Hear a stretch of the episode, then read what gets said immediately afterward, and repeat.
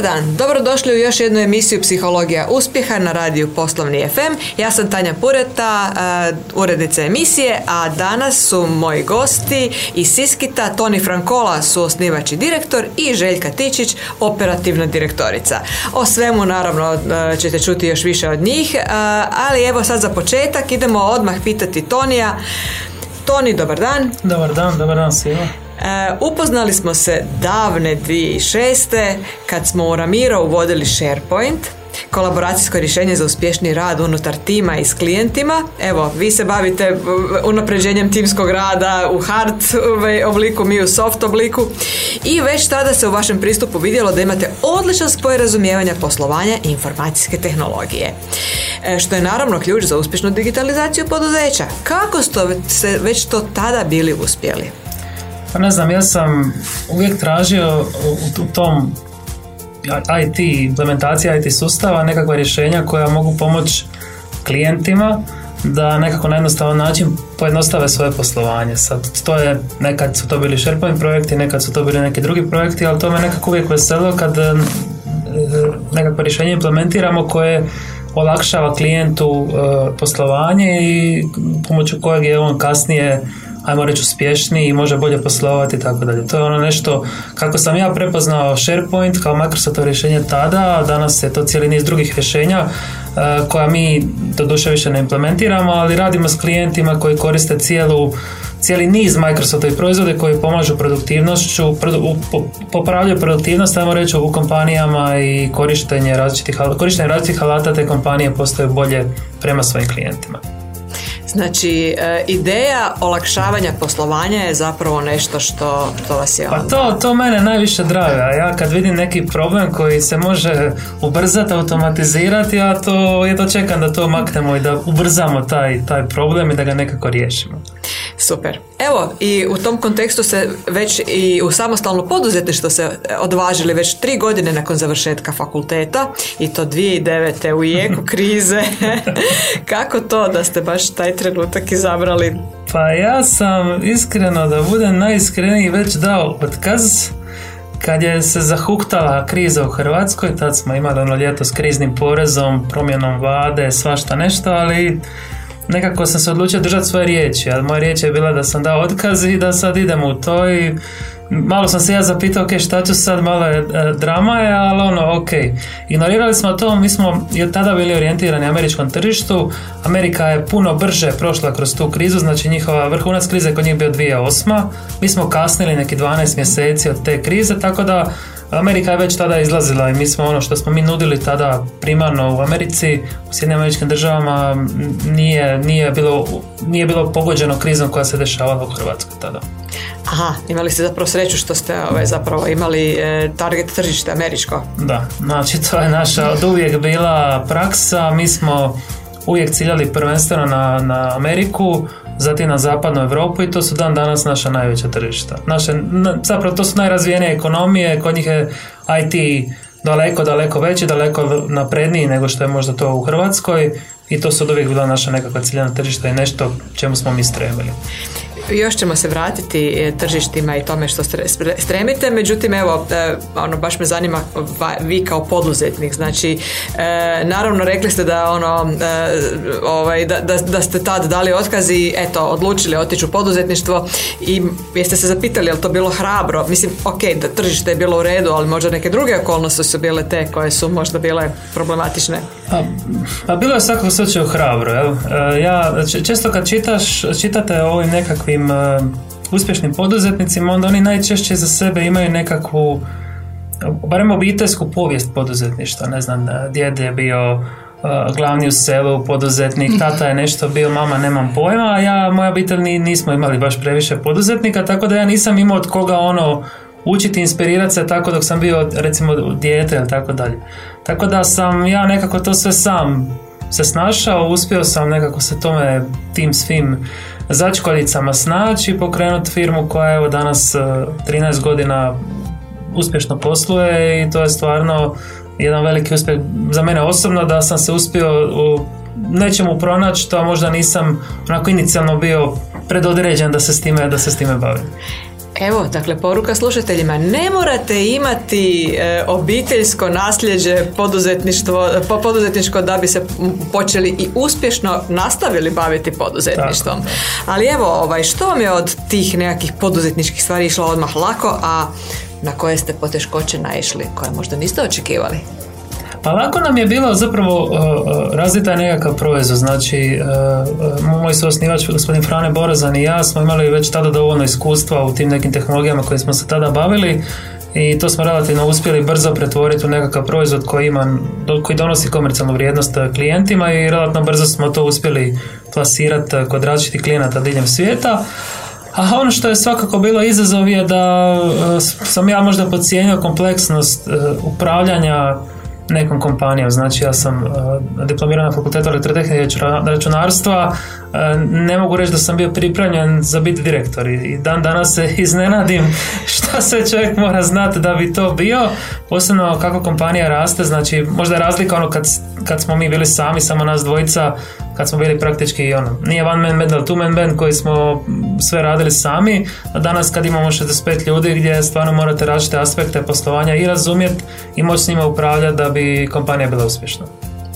Pa evo, predstavite sada zapravo današnji Syskit. Što ste uspjeli, što radite, kako radite? Pa Syskit je jedna 13-godišnja tvrtka, ulazimo u tineđerske godine, vrlo uspješna u svom segmentu poslovanja, znači mi proizvodimo softver namijenjen drugim kompanijama, znači mi smo u nekakvom business to business segmentu, s tim da naš segment je nekakav visoki enterprise, znači vrlo velike kompanije su s druge strane koje pokušavaju unutar svog IT sustava implementirati neka od naših rješenja koja im pomažu u podizanju efikasnosti, boljem razumijevanju sustava kojeg imaju, lakšem upravljanju, automatizaciji pojedinih procedura itd. Znači, na neki način mi smo u poslu uštede vremena tim kompanijama i postizanju nekih viših standarda koje su oni sebi zadali.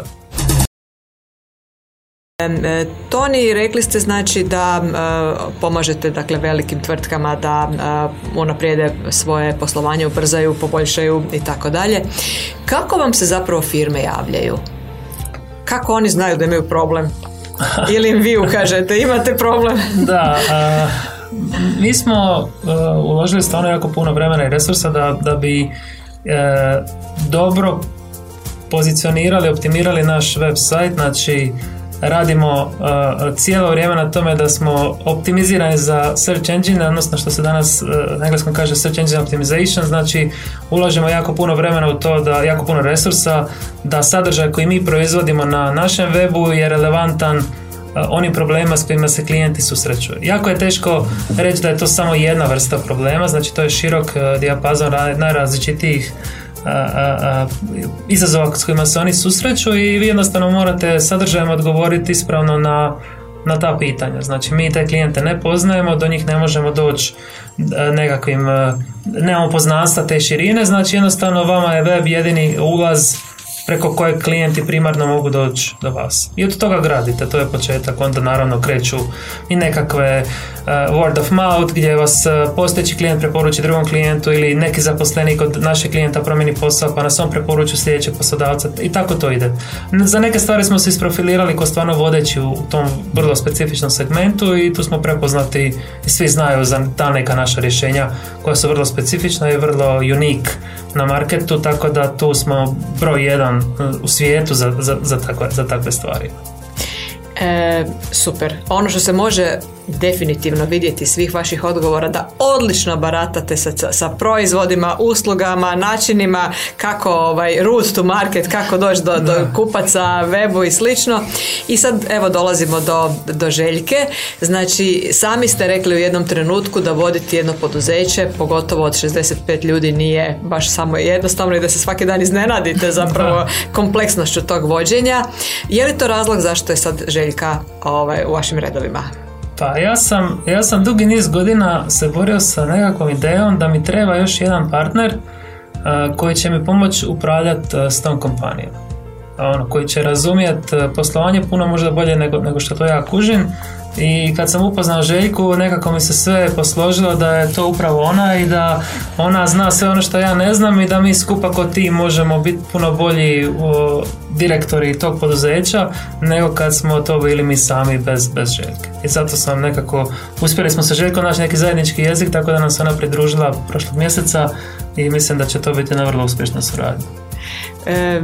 Ja stvarno kao i organizacijski developer, psiholog, mogu reći da organizacije ili poduzeće koje prepoznaju trenutak kad trebaju još nekoga uključiti u svoje redove da im pomogne oko upravljanja jedan ukazuje na jednu veliku zrelost. Tako da evo, čestitke Syskitu i evo prebacujem se na Željku. Dakle, Željka, vi niste informatičarka. Dobar dan. Dobar dan. Završili ste ekonomski fakultet. Nakon što ste, jel cijela karijera bila u IBM-u? Cijela karijera prije Syskita. 28 godina bili u IBM-u, međutim ta karijera je vrlo impresivna, pa molim vas opišite našim slušateljima. Evo ukratko par riječi. Da, doslovno sa ekonomskog fakulteta kao pripravnik dolazim u IBM davnih dana, ono prije rata, prije svega, i imala sam sreću, ja mogu reći da sam došla možda u jednu takvu kompaniju koja je ono korporacija koja je već imala iza sebe ono brand, ime i sve, i dobiješ priliku da učiš nekako od početka i da dođeš u nekakav odjel koji te određuje. Ja sam ipak ekonomist i financijaš po struci i onda dobiješ neke prilike, i moja karijera u IBM-u u kratkim brojkama nekih 12+8+8, u stvari 12 godina sam provela u financijskom odjelu gdje sam prošla stvarno ono sve radna mjesta, nazovimo to tako, i sve pozicije što u Hrvatskoj, što vani negdje na regiji, koje su na kraju imale, odigrale nekakvu ulogu i u mojoj zadnjoj fazi tog radnog IBM-a. Poslije toga nekih 8 godina sam provela u prodaji, što je jedan ovako specifični odjel poslovanja svake tvrtke, pa tako naravno u IT industriji, i zadnjih 8 godina kao CEO i direktor de facto lokalnog IBM-a Hrvatske, koja je upravo ta pozicija na čijem sam mjestu, odnosno na kojoj poziciji sam i danas u Syskitu, je nekakav to zaokružena slika ekonomiste koja može stvarno, ima širinu nekog poznavanja poslovnog procesa kompanije, i ti moji počeci u financijama i sve pozicije koje sam prošla, što naravno stvarno shvaćam kao neku sreću u to vrijeme gdje smo bili u prilici i stvarati procese na početku i provoditi ih unutar lokalne organizacije i kroz to naravno graditi sebe i učiti i napredovati u to nekoj karijeri. I kad dođeš na poziciju da si operativni direktor i da si CEO i da vodiš tvrtku koja ono broji veliki broj ljudi. Koliko je zaposlenih? Mislim, sada je vjerojatno ono par hiljada ljudi, ali mi smo kroz tu poziciju zadnjih 8 godina gdje sam bila i voditelj operativni i glavni direktor tvrtke i otvorili inovacijski centar u Hrvatskoj, što je opet isto jedna velika perjanica unutar nekakvog velikog sistema da dobijete investiciju, da se širi osnovno poslovanje, i to je na nešto na što sam stvarno i osobno ponosna. Puno toga prođete, ali dobro raditi tu poziciju upravo je bitna ta podloga, i kad vi prođete druge procese unutar organizacije, onda možete reći da na kraju razumijete taj nekakav end-to-end i da možete puno uspješnije voditi same procese i upravljati organizacijom, naravno surađivati s menadžerima, surađivati s ljudima i sve ono što taka jedna pozicija vodi. Evo, iz te pozicije se desio nekakav razmišljanje, ono, ja to kažem onako kroz šalu, gle sad i nikad. Nakon 28 godina nekako se čovjek pita, pa ili ja baš cijeli život trebam biti u jednoj tvrtki ili bi možda bilo lijepo nekako promijeniti malo nešto u svom životu, odnosno izaći iz te neke komfort zone, i iskreno tražila sam nekakav novi izazov, ali šta god to je taj izazov bio. Nije lako donijeti odluku, ja mislim se jedno 10 mjeseci vrtila samo tu odluku, ali stvarno je nekako presudilo to, još dok imaš i volje i želje i želiš malo neki izazov na vrhu biti 8-9 godina, nema baš puno nekih opcija, naravno u velikim korporacijama ti možeš ići van i dobiješ neku drugu priliku, ali moja odluka bila nakon svega, mislim, meni mjesto tu i stvarno bi voljela nekako dati neku vrijednost još negdje drugdje. To je nekako bilo glavno. Željka, Ovo je stvarno impresivno, stvarno imate se čime ponositi. Mene ovako kao organizacijskog psihologa i people developera jako intrigira činjenica da ste vi nakon 12 godina rada u financijama mogli izaći iz zone komfora i otići u prodaju. Mislim da je to nešto ovako jedan zanimljivi skok, tako da nije vama ovo tu odlazak u Syskit jedan prvi izlazak iz zone komfora. Kako ste to preživjeli? Pa, po meni je u stvari, da spomenem specifično možda prodaja, i dobila sam stvarno priliku od tadašnjeg direktora na IBM-a koji je bio, bili se ti okušalo prodaje, ja mislim da ti imaš dobar odnos s klijentima, s dobavljačima, da imaš tu neku crtu, ti si stvorena za tu prodaju.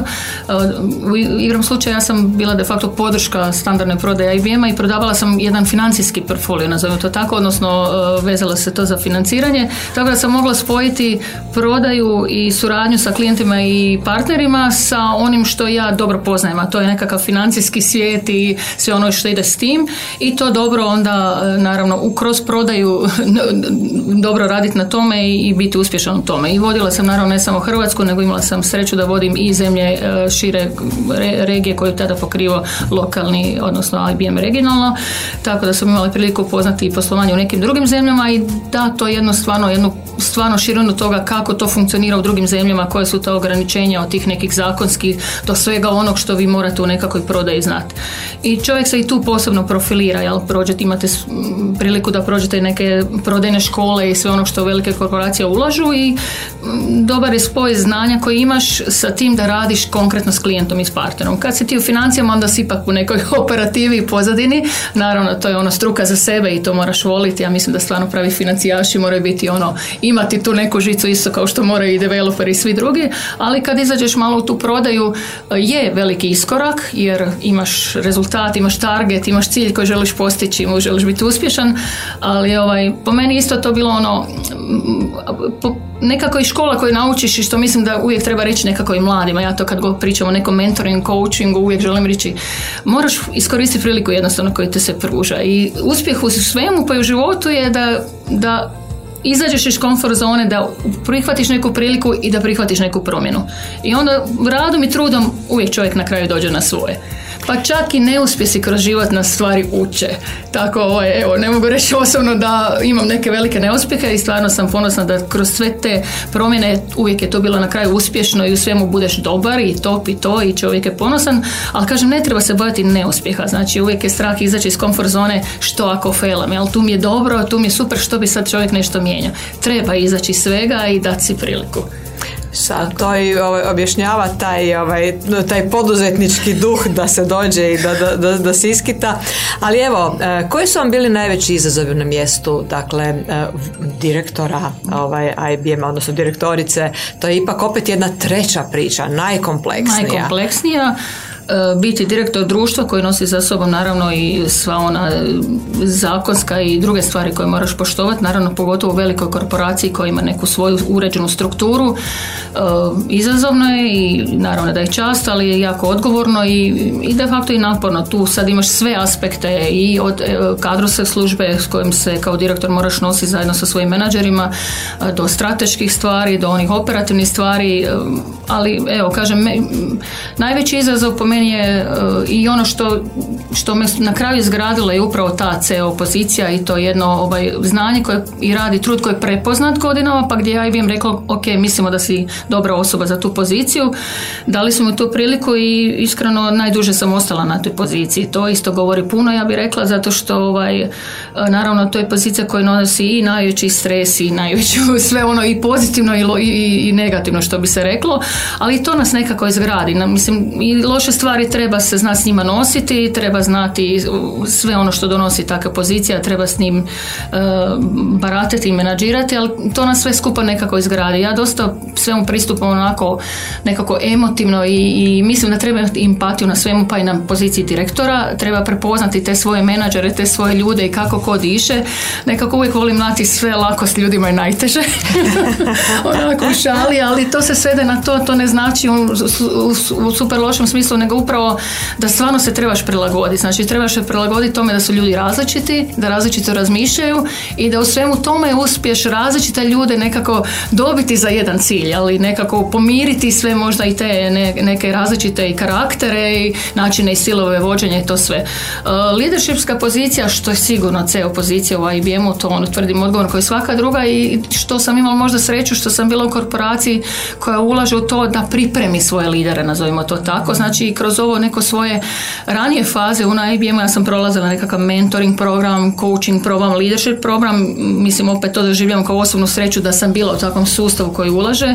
Recimo, takve programe sad radimo i u Syskitu, takve programe vidim da rade puno organizacija i pogotovo IT u Hrvatskoj, što mislim da je sigurno pozitivan trend i treba na tome raditi. Evo, i kroz to svoje nekako iskustvo sam imala sreću da sam bila dosta dugo godina i diversity ambasador, gdje možeš davati neke primjere i smjernice i uvoditi neke nove stvari. Bila sam savjetnik Ekonomskog fakulteta zadnjih par godina i kroz to smo puno radili na tom nekakvom obrazovanju mladih, ne samo Ekonomskog fakulteta, nego šire nekakve zajednice. I mislim da svi koji su na takvim pozicijama u svojim firmama, gdje god bili, po meni su nekako dužni dati nešto i toj zajednici. Znači, nije dovoljno samo, naravno mi želim uspjeh svome firmi, svoj poduzeću i to je naš primarni gol, ali kroz sve što radimo, pa i sad kroz neke inicijative u Syskitu, treba naći vremena kako i podržati nekakvu tu širu zajednicu kroz bilo koji segment koji možda nedostaje, fali, a mi možemo podijeliti neka svoja iskustva, neka svoje situacije koje smo imali u životu, pa nekome ipak možda malo pomoći da brže preskoči neke, ono što kažemo, dječje bolesti i to. Tako da ima prostora za ljude koji malo se žele potruditi. Izvrsno. Da. I evo, da se ponovo vratimo na Syskit, osobu ovakvih kvaliteta i kompetencija sasvim sigurno znamo da su, da se izrazim hrvatski, hantale brojne firme. Zašto Syskit? Gdje se tu prepoznala ta ljubav? Pa spomenut ću nevjerojatno, s obzirom da sam relativno nova tamo, bilo je ovako par pitanja, intervjua, tema i nekako su dosta ljudima je bila zanimljiva tema kako je neko iz IBM prešao i moram reći da me svi živi to pitaju. Znači, to pitanje ne znam ko mi nije postavio, što Syskitu, što negdje drugdje, i zanimljivo, ali da, valjda stvarno ljudima to zanima, pa mislim i moje bilo... I logično je da svi pitaju kako baš si sad izabrala njih, jel? Istina je, da, naravno. Mislim da je malo ljudi koji su možda stvarno imaju ovo u svom CV-u, jer ti kad si i to na mjestu si i sve što sam ja prošla stvarno daje jednu širinu. Znači, kao što je Toni spomenuo i on je prepoznao, ja sam sve suprotno Tonija. Znači, to smo na prvom našem sastanku prvo nekako smo se kliknuli, naravno počeli smo pričati puno o tome, ja sam njemu rekla ti u stvari tražiš sve suprotno tebe, a to sam ja, ili ja nisam ferovac, inženjer.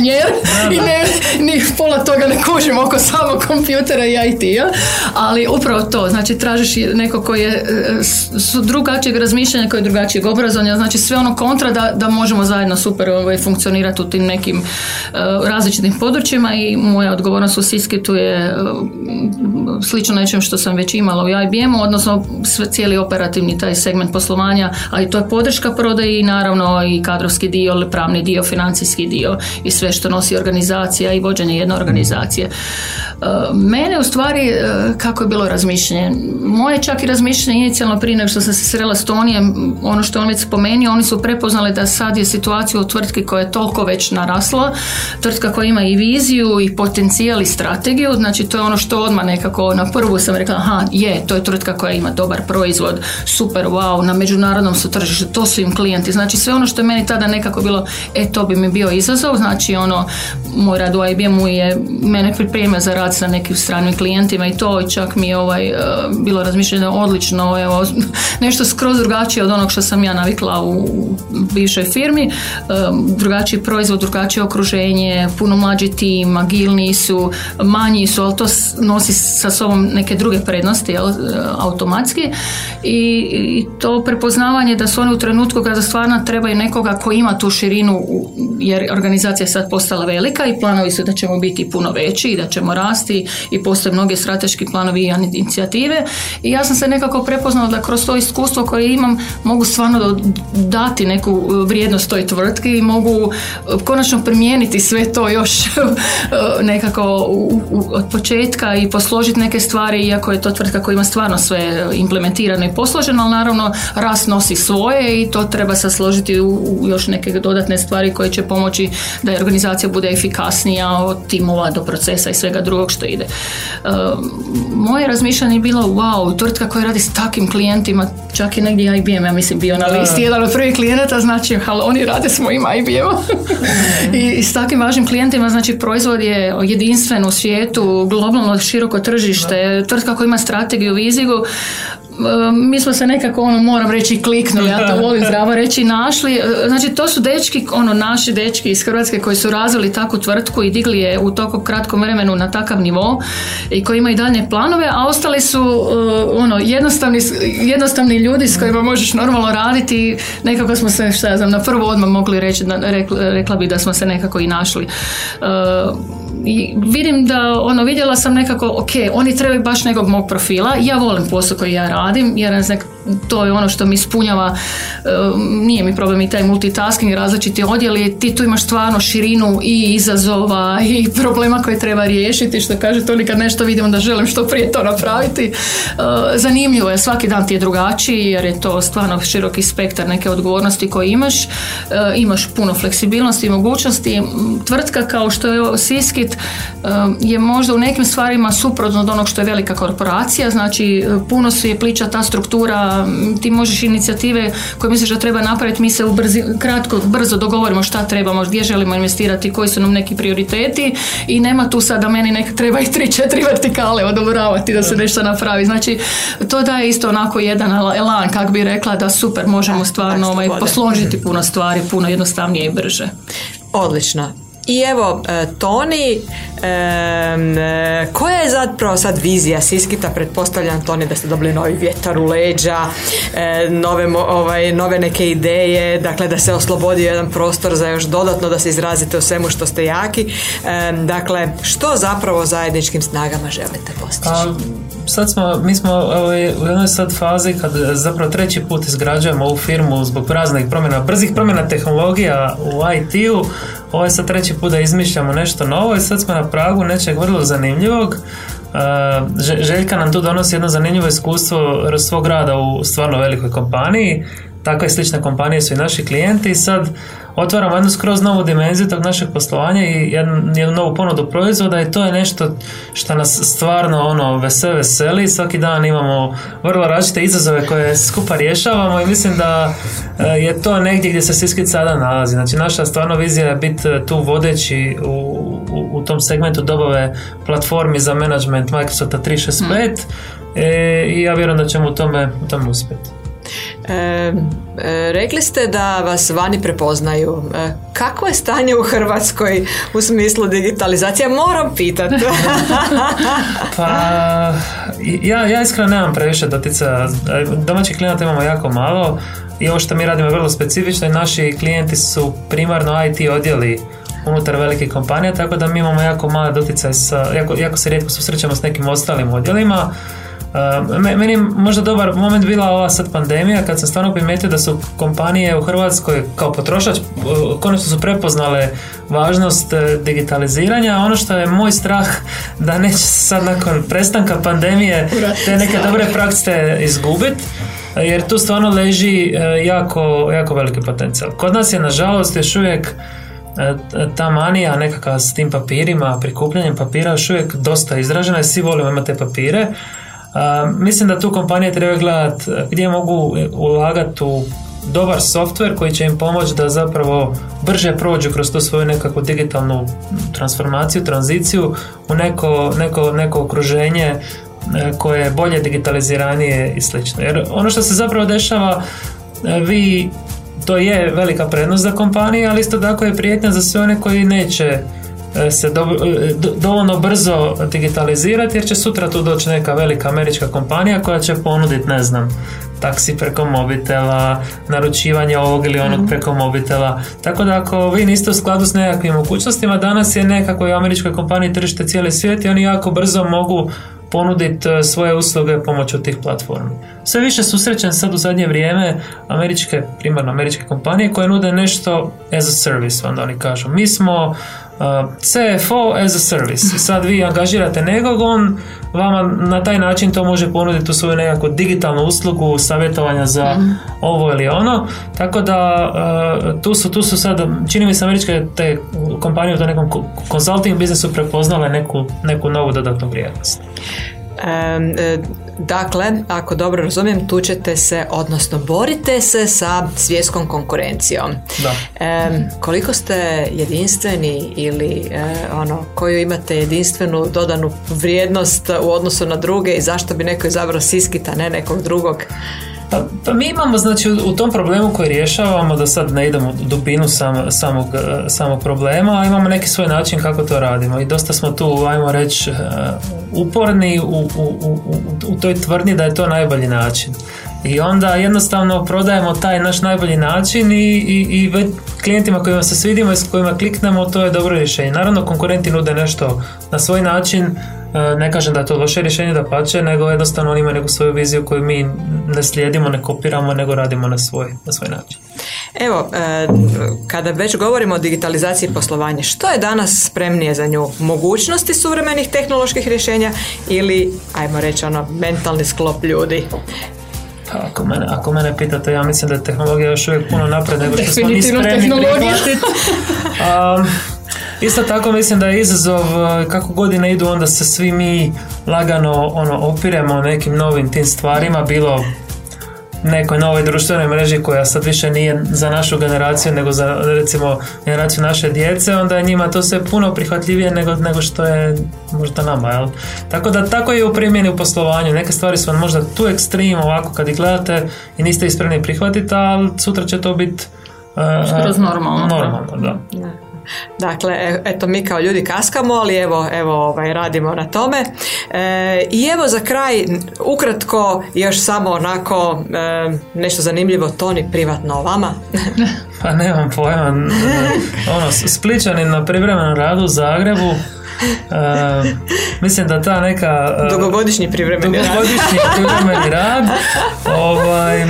ne znam, mene drive uvijek naše dalmatinsko, da šta manje raditi, jel, to je nekako cilj, ali onda izmišljate te neke softvere da oni rade umjesto vas.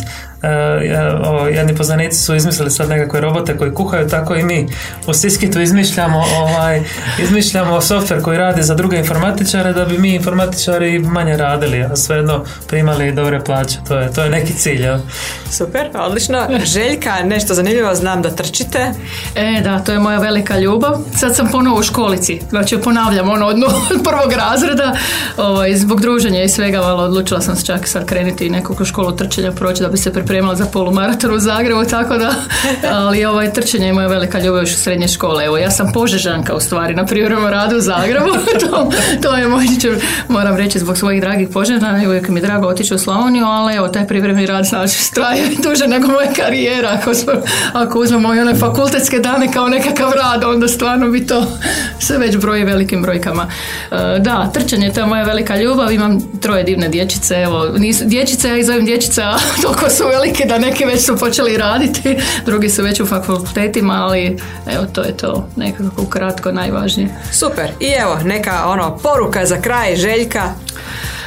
Pa ne znam, ja bi nekako razmišljajući sad o tom svom nekom prijelazu i promjeni nakon toliko godina, ipak govorimo o emisiji koja govori o uspjehu i o psihologiji uspjeha, pa možda samo za kraj kratko reći, mislim, ljudi, izađite iz komfort zone, život je prekratak i treba se odvažiti na promjene. I ako uspijete u jednom, uspjećete sigurno i drugom, jer to je stvar karaktera i čovjeka koji se ja hoću uspjeti i moram biti uspješan i onda ideš i učiš. Ja sam baš nedavno zaključila i komentiram kolegama u Syskitu, ja u stvari učim od njih sada, jer baš ta promjena iz jednog svijeta u drugi svijet, i to mi je bila nekako i odluka, ta atmosfera koja je u toj firmi, ta divni mladi ljudi, ono, prekrasno, i kad promijeniš i okruženje, naravno i poslovno, jer to je infrastruktura drugačija, platforma drugačija na kojoj se radi, ja učim i znači svaka promjena je dobra promjena i promjena je ta koja nam daje prostora da se mi dalje gradimo. Bravo. Tako da treba se odvažiti na promjenu, evo. Hvala. Toni, poruka za kraj. Pa evo, ja ću se nadovezati na Željku i na vaše prethodno pitanje, a to je da svako može biti poduzetnik i to treba probati i ne treba se bojati, ajmo reći, neuspjeha. U Americi propadne, čini mi se, 2/3 novih firmi u prvoj godini, tako da ono, bankrot nije nikakva katastrofa, nije nikakva sramota, nego je to nekakva škola koju možete sutra bolje iskoristiti u sljedećoj iteraciji, možda napraviti još uspješniju firmu. Kako kažu, ne probati je neuspjeh. Tako je. Eto, ja vjerujem, dragi slušatelji, da ste uspjeli danas čuti da put do uspjeha kreće sa prihvaćanjem neuspjeha kao jednog krasne povratne informacije. Jako se zahvaljujem mojim krasnim gostima koji su iznimno zanimljivi, mogli bi napraviti 5 emisija, ali evo, vrijeme je da završimo. Hvala lijepa gostima na gostovanju. I evo, doviđenja gostima i do slušanja, slušatelji, do neke nove Psihologije uspjeha.